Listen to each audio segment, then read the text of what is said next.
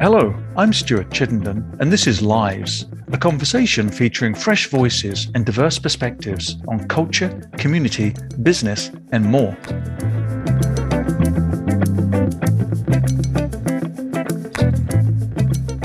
My guest is music promoter, radio show host, record collector, and lifelong music fan David Liebowitz.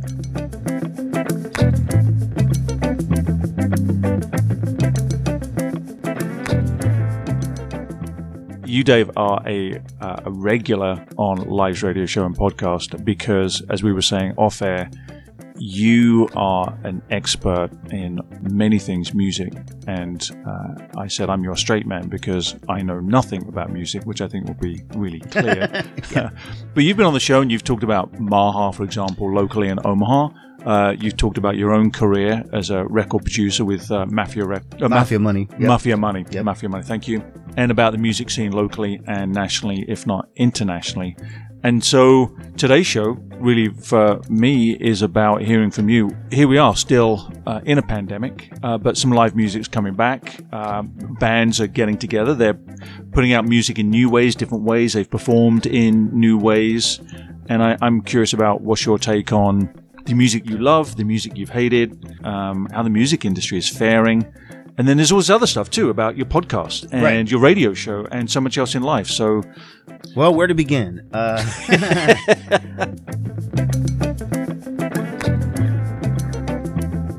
so 2021 was supposed to be the return of, of to normalcy, and as much as we try in America to pretend that the pandemic is behind us, it clearly is not. But living here in Nebraska, what I know is Nebraskans have put this in the rearview mirror. Like they do not believe that the pandemic is still going. They think it's over and they don't want to hear from anyone differently. I had a friend come in from California who was like, you know, we still wear masks everywhere we go. Every place that you go to, you still have to. Things are still shut down. Things are this, things are that. And it's like, boy, wait till you get here because no, they don't do anything. You wear a mask out in public and you are looked at as a complete freak. You know, they don't want to hear from it. So this year was supposed to be the return to normalcy and to a certain degree it was, but to a very real degree it wasn't because there were still major acts, touring acts that ended up again canceling or postponing tours, pushing them off until next year it happened here in Omaha. Like I was really excited uh, in August that I had this series of shows that were coming up. So Neko Case was going to play at the Bourbon in Lincoln. That show got canceled, then the whole tour got canceled. Dinosaur Jr. was going to play at the waiting room. Their whole tour got canceled. The Pixies were going to play outside behind the waiting room. Their whole tour got canceled. So all these shows that I was really much anticipating going to ended up not happening. And it's still a small percentage of artists that are out there touring. So it's not back to normal by any means. And there are still capacity limits in certain places. Now, again, in Nebraska, it's all voluntary because there's no, there's no law behind it that's making you do anything. Like they, the, the government here is, uh, uh, very conservative and not very interested in, you know, acknowledging that there's a pandemic and wanting to do anything about it. Um, it is different in 2021 for me because, you know, I'm vaccinated now. In 2020, I stayed indoors the entire time. I barely left. The only place I went to was the grocery store. And if I had a work appointment or something, then I would go do that. But for the most part, I stayed home always. I didn't go out. I didn't want to interact because I was afraid of getting it. Now that I'm vaccinated and boosted, I'm not as I'm not that fearful about doing it. You know, I'm comfortable with it. Uh, I'm sitting here with you, and yeah. we're not exactly socially distanced. No, but uh, less I, than six feet. Yeah, but I too am uh, vaccinated fully and also boosted. So yep. Uh, you know, we've we've made a choice about our. The, we're both being responsible and... citizens, in my opinion. That's all I'm saying. I went to see an artist named Soccer Mommy, and she played at the Waiting Room not too long ago and it was her requirement that everybody um, show proof of vaccination or a negative test, and you had to be masked throughout the entire show. I was okay with that, you know. I mean, was it a bit of an inconvenience or sort of annoying having to wear a mask uh, during a concert? Yes, but the alternative is the tour gets canceled and then we don't get anything. So I'd much rather sit for 90 minutes wearing a mask inside a concert, pulling it off my face when I'm taking a drink and putting it back or whatever, because that's just such a better alternative than nothing happening. But I mean, okay, so so that soccer mommy show was required vaccinate proof of vaccination. You had to wear a mask. A couple weeks later, I see the Lemonheads. They're an older group from the 90s. They came through. No vaccination requirement, no masks, no nothing. You show up, you're fine. And it was just a completely different situation. Same kind of a crowd because, I mean, just an older version. The Lemonheads are soccer mommy fans that are in their 40s and 50s versus people who are more in their 20s, which is who likes soccer mommy at this point. So it's just, it's a little bit different. So I, I've been to both. I'm okay with both. I went to the Elvis Costello show at Memorial Park over the summer. Now that was outside, so I didn't really think anything of it. It was no big deal. Um, you know, and I'm glad that that didn't get canceled and, you know, there was no issues. So I've had a little bit of both. There were still plenty of shows and tours that, that did end up getting canceled. And I had thought by September, October of this year that, you know, COVID would have been in the rearview mirror. The other thing that I should say about you, Dave, is that you are highly political. Uh, and ever since I've known you, you've been a political. Oh yeah.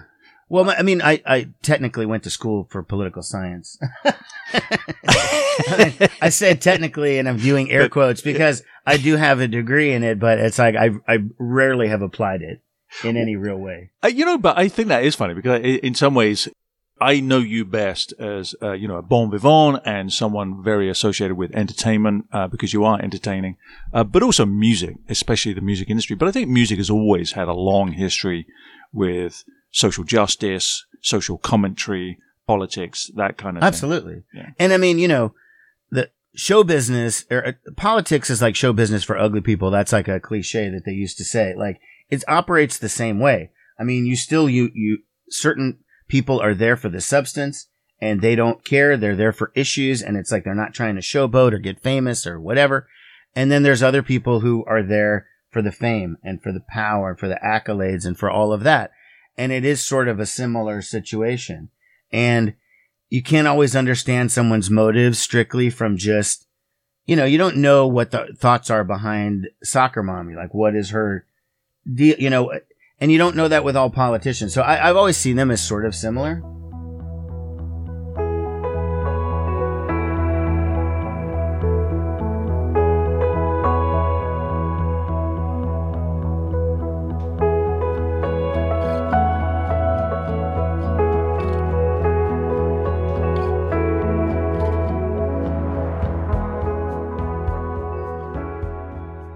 How have artists tried to transcend the constraints or work within the constraints of the pandemic and and how have you managed to you know feed your own passion around music and consuming artists Well, in terms of what artists are doing, I mean, there are two schools, like I suggested. There's the uh, school that wants everyone to show proof of vaccination.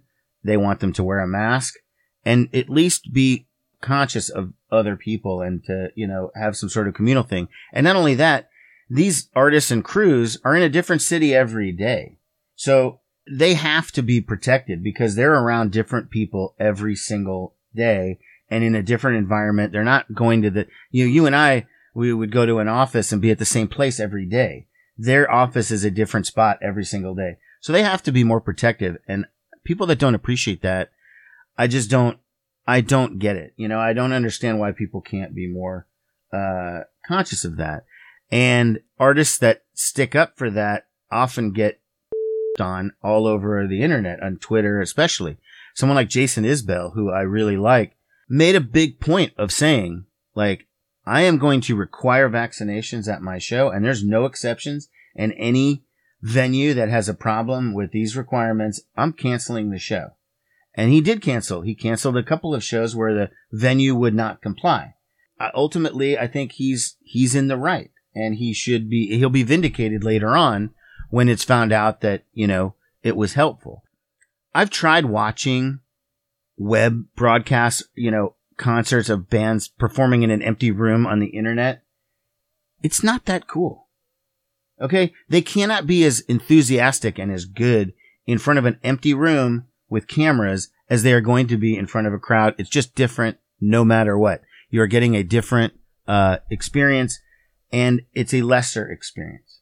Sometimes it's fun, but at the same time, I just don't, I don't see the appeal. And that was all we had in 2020 in the first half of 2021. For a fan of live music, like that is no substitute. In terms of like, um, me personally, my music consumption and, and the way I get it is still pretty much the same. I was very afraid to go into record stores in 2020 and I didn't. Even though the record stores here in town, Homer's and, and whatever, did require masks. And at, at that time when people still thought you could get it from touching things, they made you wear gloves and all that. And I, I complied with all of that, but I was still not comfortable just being there because I just didn't know what, what would happen. And if I'm touching records, then those records were touched by somebody else. And of course, now we know that's not how it's transmitted, but we didn't know that at the beginning. So I did get more into the online. Like I'm, you know, you know me, I'm old school. I've been resisting the Spotify's, the Apple Musics, these kinds of things because I just don't, I, I object to the whole idea. Okay. Because what it is, is it's the Netflix of music. You don't actually own any of the music. You pay for access to it. And that means that it can be taken away from you just as easily as it was given to you. So all of a sudden titles disappear, then they're back, then they're on, then they're this, then they're that. And if I have an album by an artist, I have it forever. Nobody is going to come and take that back from me. On the other hand, I've lightened up a little bit because the fact is 90% of the music that's been recorded, at least in the pop rock era, is available. And if I just want to hear one song real quick, you know, oh, what I want to hear Glen Campbell from 1975. Well, I don't have to get in my car and go anywhere. I can just go hear it. So I, I have changed a little bit in that I do use the streaming services now, whereas I didn't before. You know, you can't fight the future forever. And I mean, this is the way things are going to go. Eventually, the physical medium is probably going to die forever and there's just going to be nothing there. I still wish there would be some sort of permanent way that you could get the music and it be yours forever.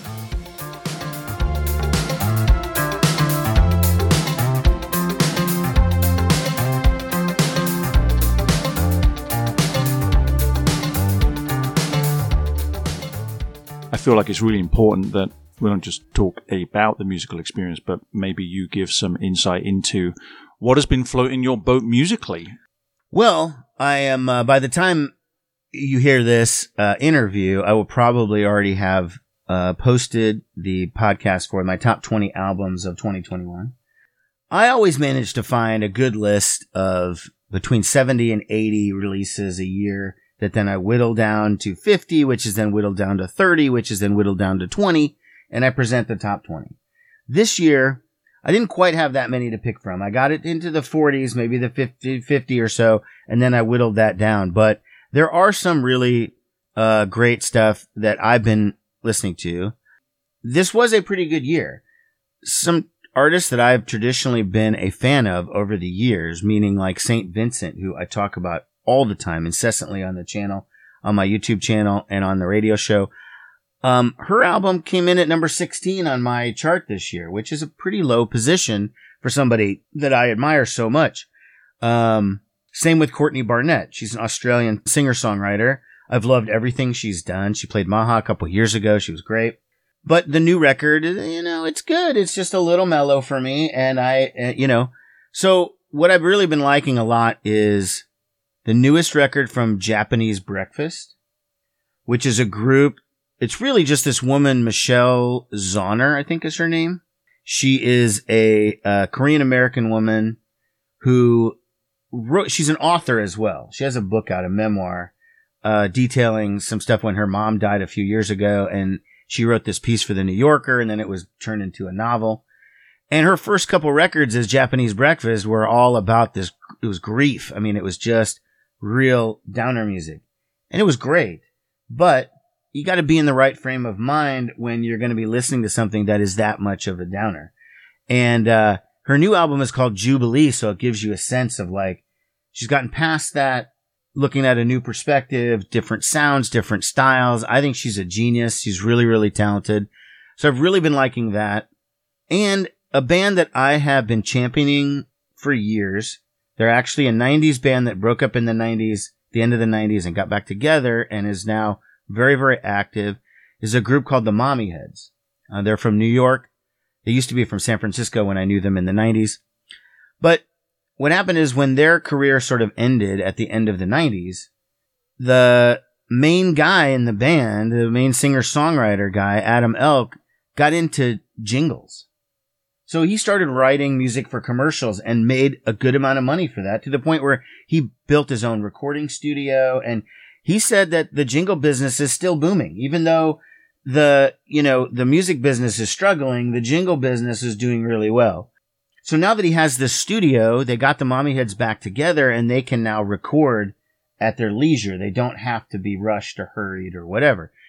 They made my, the best album of 2021. It's called Age of Isolation and it is literally about the last like year and a half.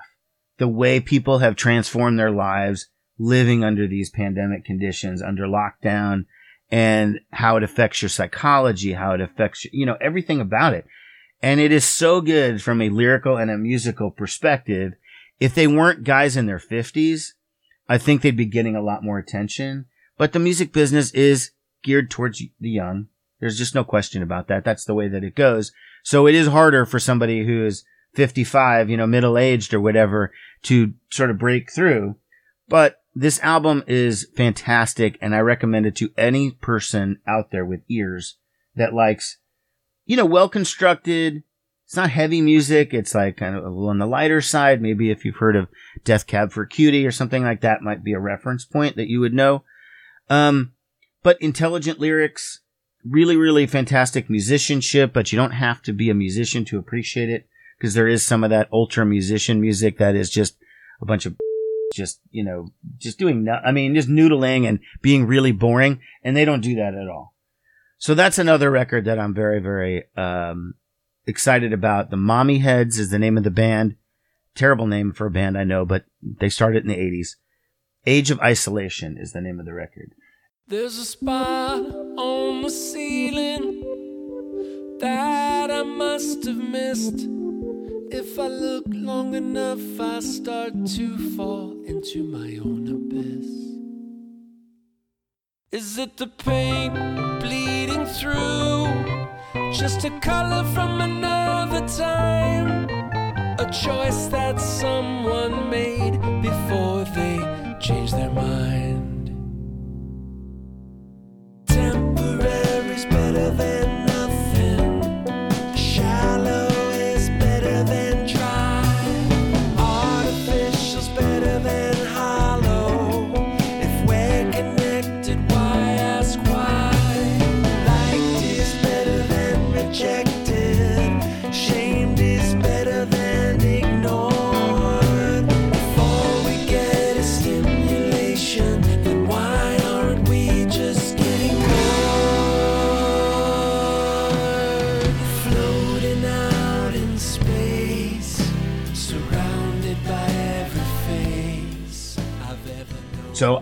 I, uh, I've gotten to know the guys a little bit, or one of the guys in the band a little bit, and uh, I did an interview with them in 2020, and they emailed me thanking me for making this video, where I basically just said, "Look, I'm not here to review the album. I'm not. I'm not going to go through track by track. I'm just telling you, buy this freaking record because it is so perfect and it fits the times so well. Now, maybe people don't want to be reminded of the pan uh, of the pandemic, and they don't want to deal with thoughts about you know societies changing with all this isolation and how people are different, whatever.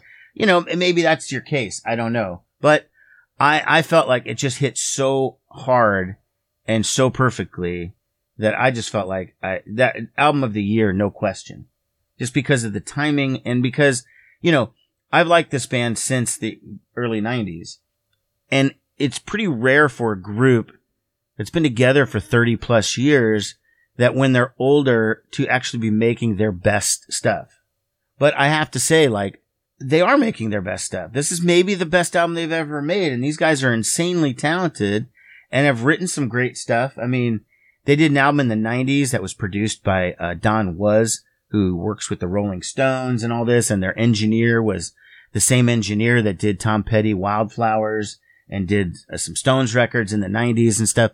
So they worked with some great people and that music was great, but I think they're hitting it on all cylinders now because there's no pretense with them. They're older guys and they're just like, we're just going to tell you like how it is. We're not trying to pretend like we're 20 in our 20s. These are concerns of people in their 50s or, you know, this is what life is like for us now. So, uh, the, the Mommyheads is really the record of the year as far as I'm concerned. I mean, better than anything else I've heard, hands down is there on your list, or maybe just off your list, and make the top 2021, that is a completely new artist? Well, new to me is this group Sun June, which is a band from Austin, Texas.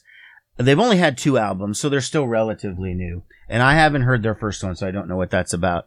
But they are my number three album, and for a band to come virtually out of nowhere and to have been placed higher than, say, St. Vincent Modest Mouse, Courtney Barnett, all these more known artists is really a testament to how great the record is.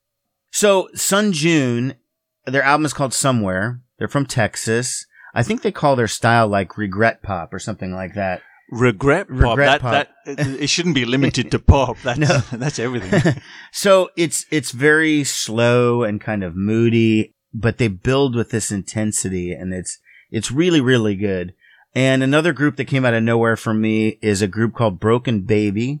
And they're from Los Angeles. They're a duo. Their album is called Late Stage Optimism. It's a little more punked up, kind of revved up music. The singer is this woman named Amber Bollinger or Bollinger. I'm not sure how you pronounce it, who's an actual LA actress.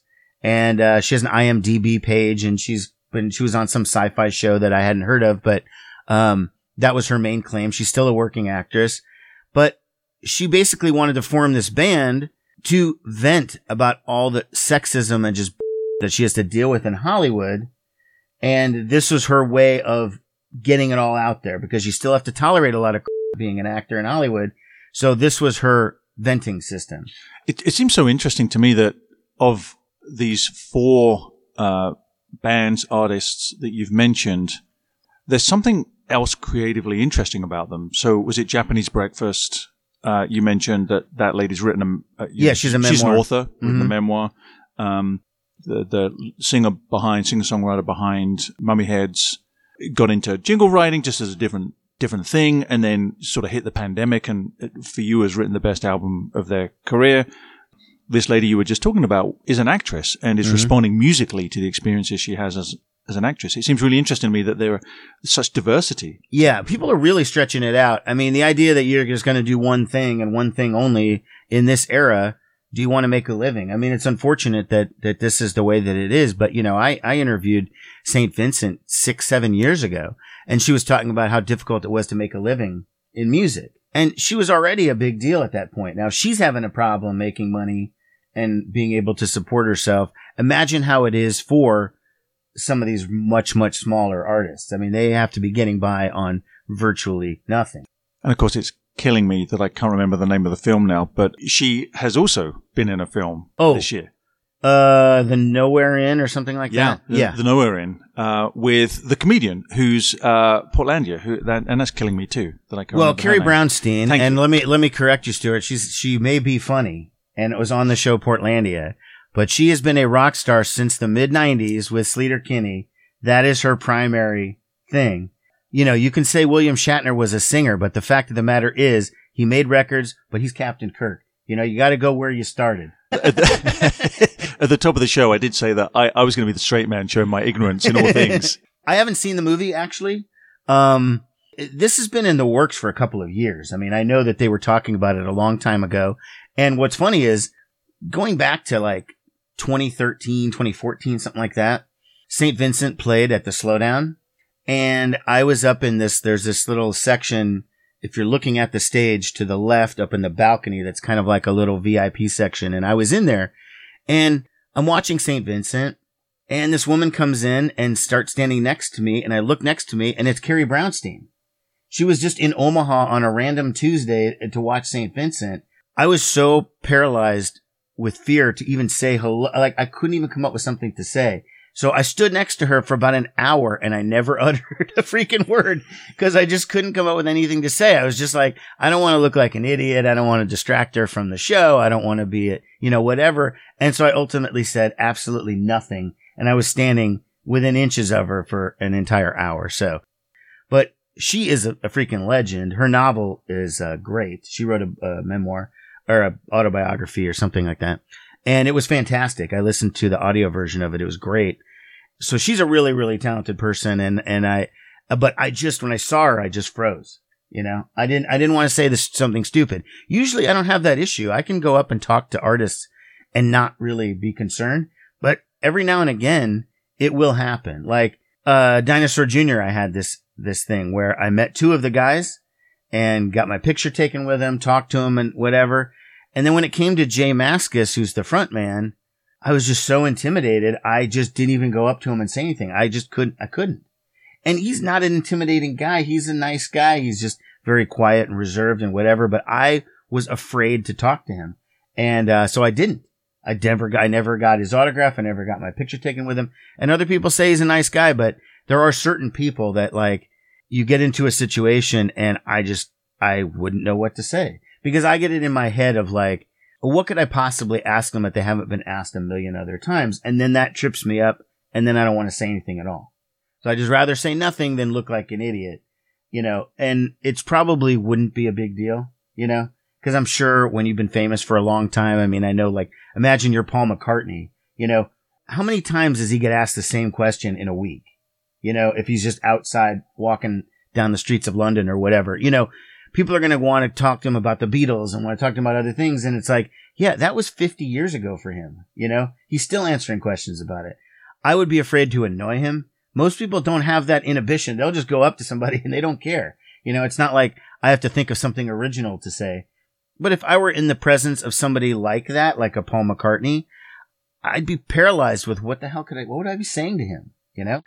I mean, the reason why the, I mean, the, the Beatles have been in the news lately because of that Get Back movie. And, and what people don't remember is the reason the Beatles stopped performing was because they didn't have public address systems loud enough to sound louder than all the girls screaming in the crowd. So it was futile trying to play in front of uh, 10,000 people because they made more noise than your amplifiers could possibly make.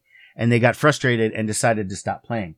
So like I get that. And I'm sure Paul McCartney appreciates that the fact that people want to come up and talk to him as opposed to screaming and just losing their right in front of his face, you know, because that's got to be very, very awkward when that happens. Uh, you just mentioned two other albums, and I, I, wonder if we might hear something from their albums. Okay, the, the Broken Baby and the Sun June. Mm-hmm. Okay, let what, me. What stood out to you from from them? So let me give you a little bit of this. Is the Sun June, this is the kind of mellower group. This was the regret pop group from Texas that I did not know until now. And I'm just realizing they have a song called Karen O. I wonder if that's about the woman from the Yeah Yeah Yeahs.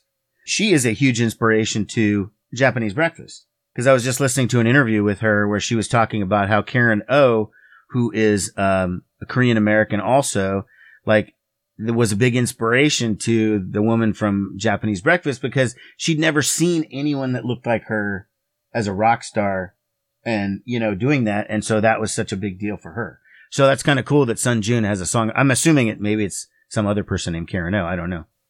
Okay. This is called Everything I Had.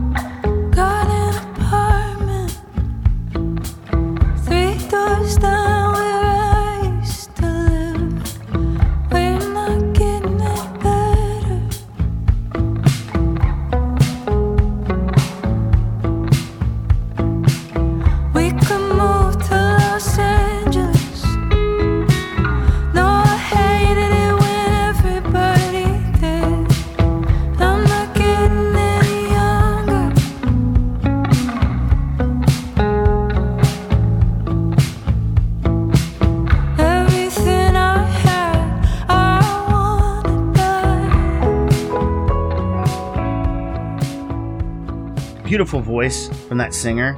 You know, I really, really like that. And Broken Baby. So here's a little bit of them. This was the group with the woman who is the actor. And, uh, she's got a really funny song called Madonna's a Dick, but uh, that's not the one I'm going to play. I like this one called Manic Panic. Again, their album is called Late Stage Optimism, and uh, it came out of nowhere, but I, I really, really liked it. So here's a little bit of them. This is definitely different than what we just heard.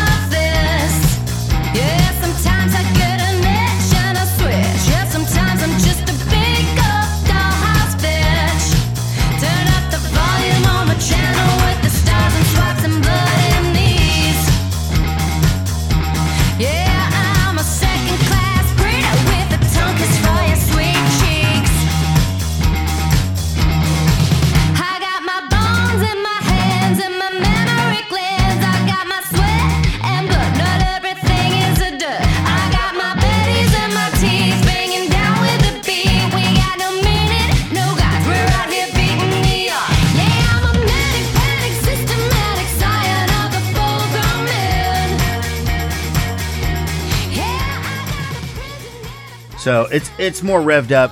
It's a it's a lot different than what you get from those other groups that I was that I was playing. You know, so uh, that's that's a, it has been a good year. There are great albums that came out in 2021. Strangely, I mean, I guess what the albums that came out in 2021 were probably recorded in 2020, so it's under pandemic conditions, so things are a little bit different. Whereas the stuff in 2020 was probably recorded in 2019, so it predates all that, so it's a little bit different. Because last year, the big record for me was the Fiona Apple album, which was supposedly the first album of the pandemic because it came out right in like March or April when it was really starting to kick in and everybody was just at home and found themselves with more spare time than they, I mean, if you're fortunate enough to be able to work from home, um, and find themselves like obsessed with this Fiona Apple album. Whereas I think it got a lot more attention because everyone was home and not going about their normal lives. Now people are back to their normal lives, so it's a little bit different, the scene. But, um, overall, I think it was a good year. I mean, you know, some of the major mainstream releases that came out, like Adele and some others, you know, I just don't listen to that type of music, so it's not, um, not a value judgment, just, it's just not my thing. You know, I own an Adele CD. I'm not too cool to admit that, but, you know, Just, just to, I'm going to admit this on air, but uh, I, I did own, I don't anymore, a Kenny G CD. all right. Well, hey, Kenny G's having a, a resurgence this year because there's a documentary about him on, uh, on, I think HBO or something like that. Uh, he's getting a little bit of a resurgence, but, um, no, so I- thought it was a great year. There's new groups like we just talked about, Sun June, Broken Baby. There's another one called Kiwi Jr. from Montreal. And then you have the legends like Susanna Hoffs from the Bangles. She put out an album this year. I've loved Susanna Hoffs since I was 13 years old in 1984 when I first heard the Bangles. I've kind of had a little crush on her ever since then. It never really stopped. She put out a new album called Bright Lights. It's cover songs, but um, I love her voice so much that when you listen, she's she's an interpreter now. Like she doesn't, um, she doesn't write as much, maybe new original material, but she lends her voice to these great songs. You know, from all sorts of places like Nick Drake and Chris Bell and Richard and Linda Thompson and covers like that. Some obscure stuff, but probably for most of her fans, but there were great things uh, on that. So I really liked her, uh, contribution this year and veteran bands like Modest Mouse, who've been going since the early 90s, uh, they put out a good record called The Golden Casket, which I don't know what this means for the band, but I've never been a huge fan of theirs, but I love this new album.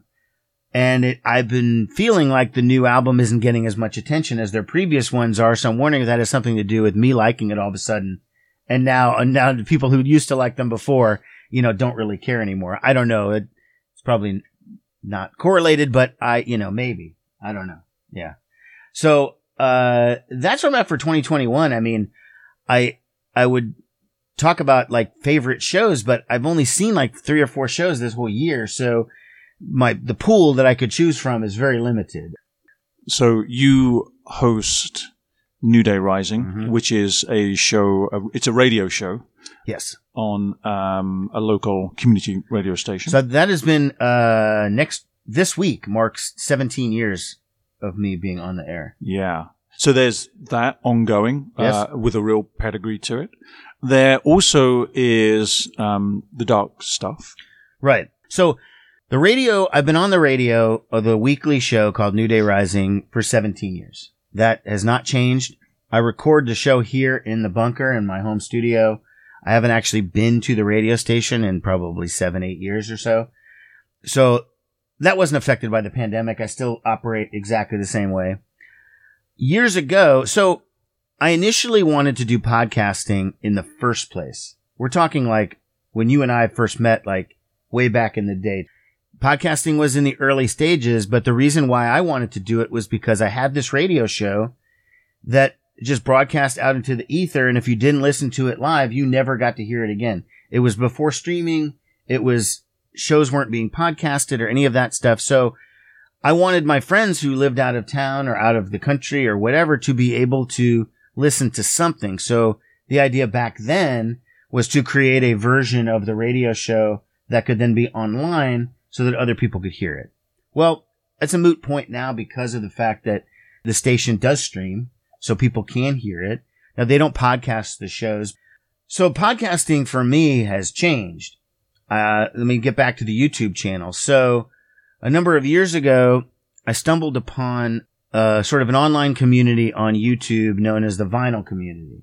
And it was basically just people who were into collecting records and they would just talk about it on YouTube, show their collections off, could do a deep dive into a certain band or whatever they wanted to do. And I just decided, hey, I'm going to try that. Now, gradually the channel changed over the years because I found that once I got comfortable being on camera by myself, which wasn't that much of an adjustment because once you get past the barrier of having a conversation with yourself, which is essentially what a radio show is, I'm the only one in the room. I'm talking like I'm talking to somebody else, but there's nobody there. Once you get past that and you get comfortable with it, being able to just carry on a conversation by yourself, which makes you sound like a nut job when I say it out loud right there. But, but once you get past that, the YouTube part wasn't that different. You know, okay. Cause I'm not, uh, it, once you can do that, mission accomplished. So then I started expanding the channel into doing different things. And so now it's, it is discussing vinyl records, but it's also discussing new releases. I do deep dives into certain artists that I really like. I have a new segment, uh, that I'm doing a new theme sort of, which is called my incomplete collection. And what I'm doing with that is, you know, the tendency of record collectors is to get everything. Okay. And then if you have everything, then you do a video showing your collection about how I have every Elton John record in existence or whatever. But what about those artists that you don't have everything? I, I basically wasn't talking about them that much, but I have some bands, like I did Blue Oyster Cult, for example, where I probably have like 70% of their catalog, and I just ignored them because I didn't have the other 30. Now I decided, you know what? There's still some value in talking about what I do have and pointing out the, the holes in the collection, but like, I, you know, it's, it's a different theme.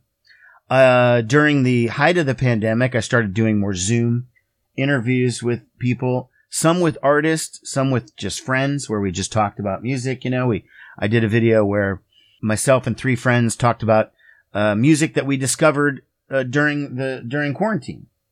Um, another one, you know, best female artists, uh, best this, best that, you know, our favorite. We did, uh, one best albums of 1980, you know, stuff like that. So we came up with all these different themes. So it's not just me doing it. And I've interviewed a few people. I interviewed Matt Foch, who used to be in Bright Eyes and he's a solo artist now. And some other people. I've got some, a couple other interviews lined up. So the channel has evolved. It's not just a vinyl channel anymore. But then what happened was, since I do primarily talk about music on YouTube, there are a lot of copyright restrictions in terms of what you can do while you're on YouTube.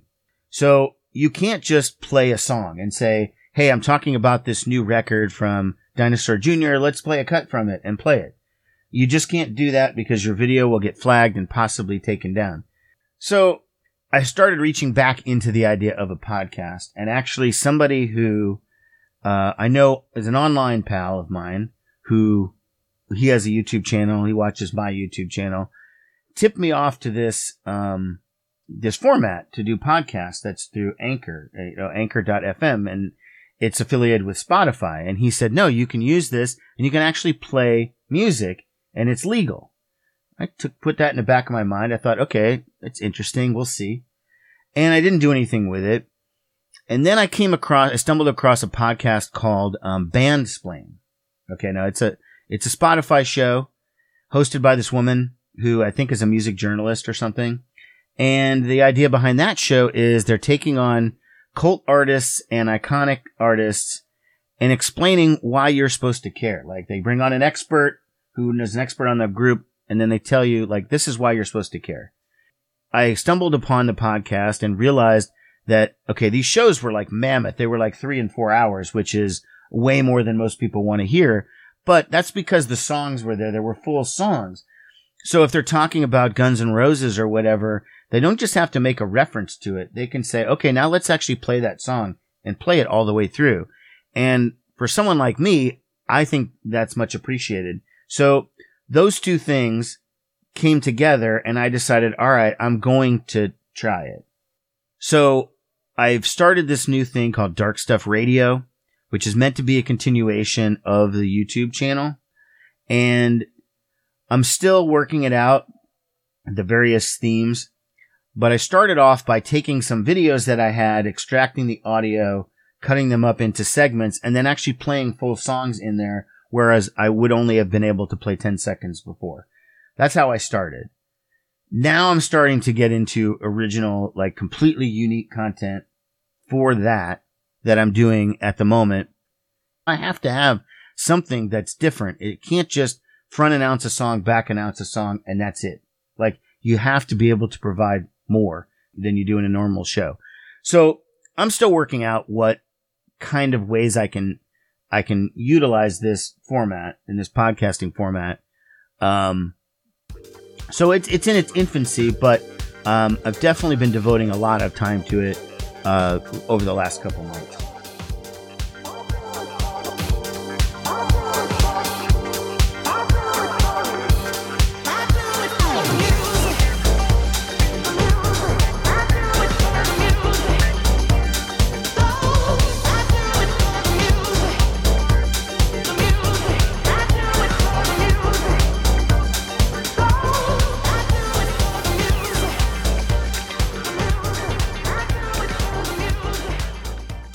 Want to take this moment just to look around the bunker. This is the first time I've been down and privileged to be down here. uh, and this is my cry for help in case I don't appear at some point. Uh, but you know, so I'm looking around and I'm wondering, you've got so many artifacts associated with music, not least this massive collection towards the back of the room um, and round the corner. And I'm wondering if there's one piece in here, one thing on the wall that just really, I don't know, is, is your pride and joy or marks a moment, a memory. there's maybe a couple. I mean, I have this thing that I made in the very back. If you look back there, the it's Ace Frehley from Kiss, and it's a gigantic wall thing. It's the piece above there. Now it's this cost me a lot of money to get it framed because when you have framing that big, it's like extremely expensive. So I had the opportunity in 2016 to meet Ace Frehley and to from Kiss, formerly of Kiss, and he's been an idol of mine since I was a child. And I got to go up on his bus and hang out for a little bit. And I decided to commemorate the occasion by putting together um, some signed albums that I got from him, a picture of him and I from on the bus. Um, a friend of mine named Chip, who is a professional uh, professional photographer, took some pictures, so I put one of those on there, and I made a big piece there. And I, I really, really do love that piece, um, be just be, for what it represents from that experience. Um, I have a lot of autograph stuff. 98% of all the autographed albums and posters and stuff are autographs that I obtained personally.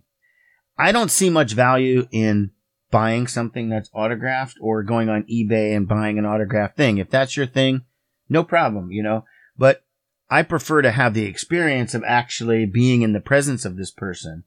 Now I have some signed St. Vincent records on the back wall, like directly behind me. And those are kind of funny because it has my first and last name on it. And the story behind that was I was introduced to her as David, right? And then we talked for about 20 minutes doing my interview with her. Well, at the end of the interview, I said, Hey, um, I'm really sorry to ask you this. Can I ask you something corny? And she was like, Yeah, okay. And I was like, Well, would you sign some albums for me? So she was trying to be polite because she had forgotten my name. This is my theory on it. So she asked me how to spell my name, which is a nice way of saying, what is your name basically? If you tell me how to spell it, now I know what it is. I didn't have to ask you. So I thought to myself for a second, well, David's not hard to spell. So she must mean my last name. So I started spelling my last name and she started writing it on the record. And then I was like, oh, okay. So David. And then she wrote it on there. So on the records, it's signed to me with my first and last name, which is kind of odd. But it's just kind of a story. It took me a little bit to figure out what, why she did that. And it was like, oh, she was trying to be polite and didn't want to say, I forgot your name. And that's all it was. But it's a funny story now that I have those because people are like, why did he sign it? Why did she sign it that way? And it's like, yeah, I don't know. I mean, you know, that's just, that's the way it was. Um, so those are probably some of my favorites. I mean, I have some other photos that are up around the wall of like, I mean, I've got the, I one of Steven Tyler from Aerosmith. That's when I was 17, 16 or 17. The one above it is Paul Westerberg from The Replacements. It's an infamous story where, um, this was in 1989 and a very inebriated Paul Westerberg, um, ripped up a photo that I had that I had had the other three guys in the band sign and I brought it to him and asked him to sign it. And he looked at me and just like, where'd you get this? And I tried to tell him and he just ripped it up into pieces. And I was just like, what? What the hell did you just do that for? You know, I was like shocked. I didn't believe it. And he's like, you got anything else? And of course I did. I had magazines. I had all this stuff. I didn't want him to ruin it. So I was very reluctant to give it to him, but I gave him this mu- musician magazine with them on the cover. He signed it like 20 times in the book, but nowhere near where his picture was, just random pages and stuff. And then we took a picture and he looks drunk in the picture. Years later, I've had more than one person recite that story of seeing that, not knowing it was me that was the person that was there that had that happen. Talk about, oh man, this kid and and then Paul Westerberg just ripped up his picture and he, the kid was so, I was like, yeah, that kid was me. You know, I was the one that did that. That's me. So, uh, uh, that photo is very infamous. And somebody who was standing in the background, a girl going like this with her two fingers out, peace sign, who I didn't know at the time. I met her two years later and we became good friends. I had no idea that she was already in this picture two years before I ever even met her. So I, uh, that's, that's a special picture for me too. Those are probably my favorites, I would say. Is there any sound, any music from this year that you would like this show to play out on?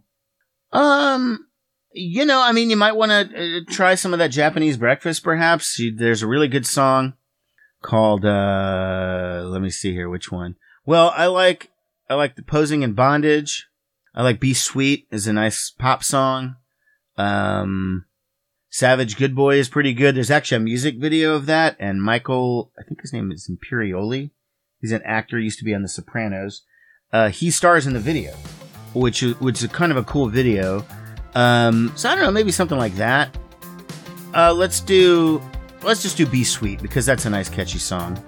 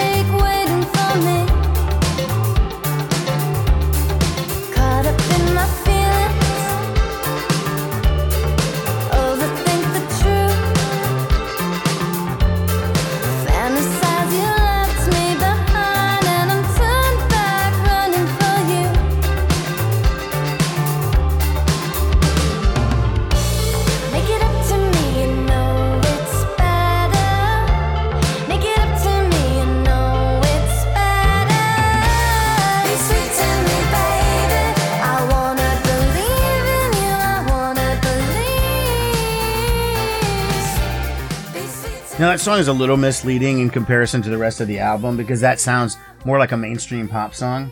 uh, with more sophisticated lyrics than your average mainstream pop song.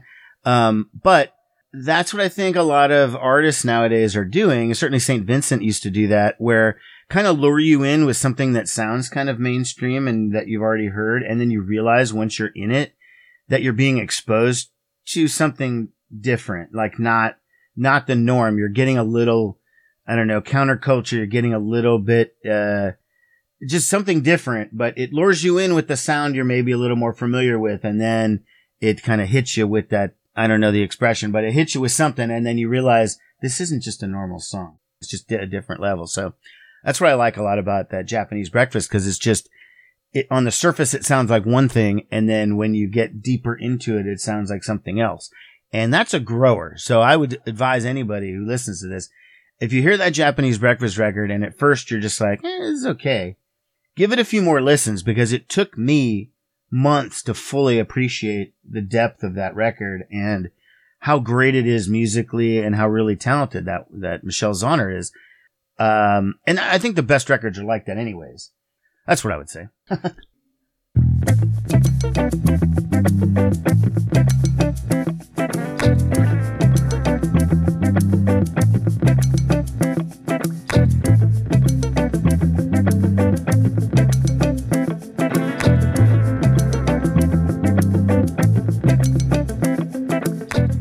Dave, thanks for allowing me into the bunker Yeah. where the magic, the musical magic happens. Uh, I, I've really enjoyed your insights on music. Thank you. Well, thanks. I hope you get a good show out of this and, uh, uh, that people, uh, get something out of it. You know, that would be great. And, uh, yeah, I, you know, um, this is my third or fourth time on the show, I think, as a repeat, repeat guest. So uh, I'm liking it and, uh, we can do this whenever. Thanks, Dave. Okay.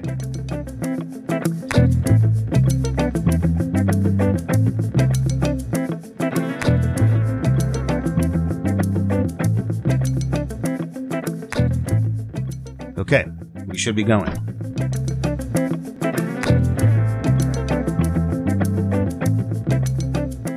That's the end of this week's show. You can listen again to this show and others by subscribing to the podcast at livesradioshow.com and find us on social media at Lives Radio Show. The music playing you in and playing you out each week was created specially for the show by Andrew Bailey.